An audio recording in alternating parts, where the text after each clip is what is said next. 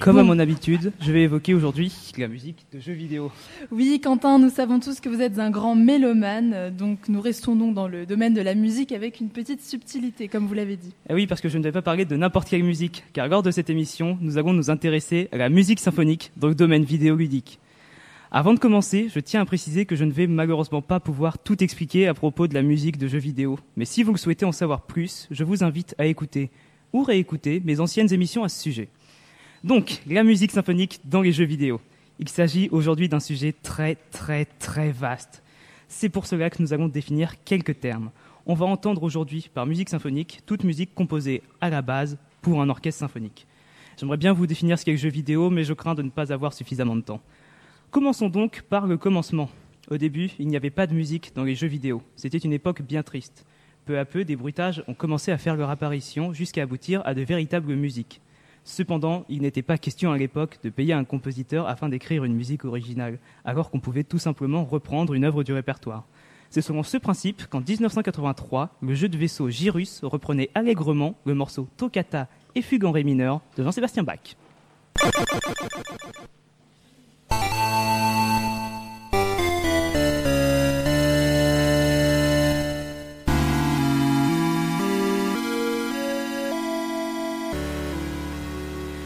Au début, cette pratique permettait surtout d'économiser de l'argent en réutilisant des musiques libres de droit. Mais après tout, cette même technique était déjà utilisée dans le cinéma bien avant l'apparition du jeu vidéo. L'étape suivante est, vous l'aurez deviné, l'apparition des thèmes musicaux originaux. Et là, nous pouvons citer de nombreux morceaux 8 bits reprenant des sonorités et des codes de la musique classique ou baroque. Voici un exemple avec une musique de Castlevania en 1987. On y retrouve des techniques spécifiques à la musique baroque notamment.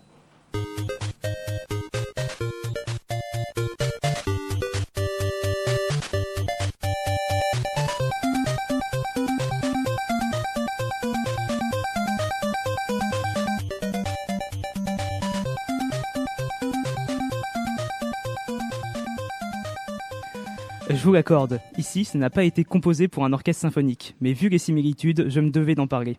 Après cela, les consoles ont pu gagner en puissance et donc jouer des thèmes musicaux avec plus de pistes et plus d'instruments.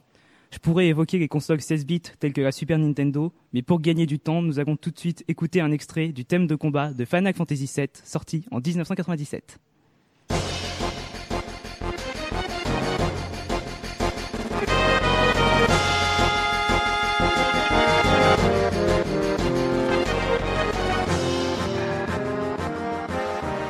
Vous pouvez remarquer une excellente qualité audio sur cet extrait par rapport aux extraits précédents. Cela est dû à l'arrivée du CD en tant que support pour les jeux. Et c'est à partir de ce moment que l'on a pu commencer à vraiment exploiter la musique symphonique au sein des jeux vidéo. L'arrivée du CD a permis de stocker des musiques plus complexes et plus travaillées qu'auparavant. Désormais, la musique symphonique est vraiment omniprésente dans le domaine vidéoludique. Voici un autre exemple avec un extrait de Zelda Skyward Sword sorti sur Wii en 2011.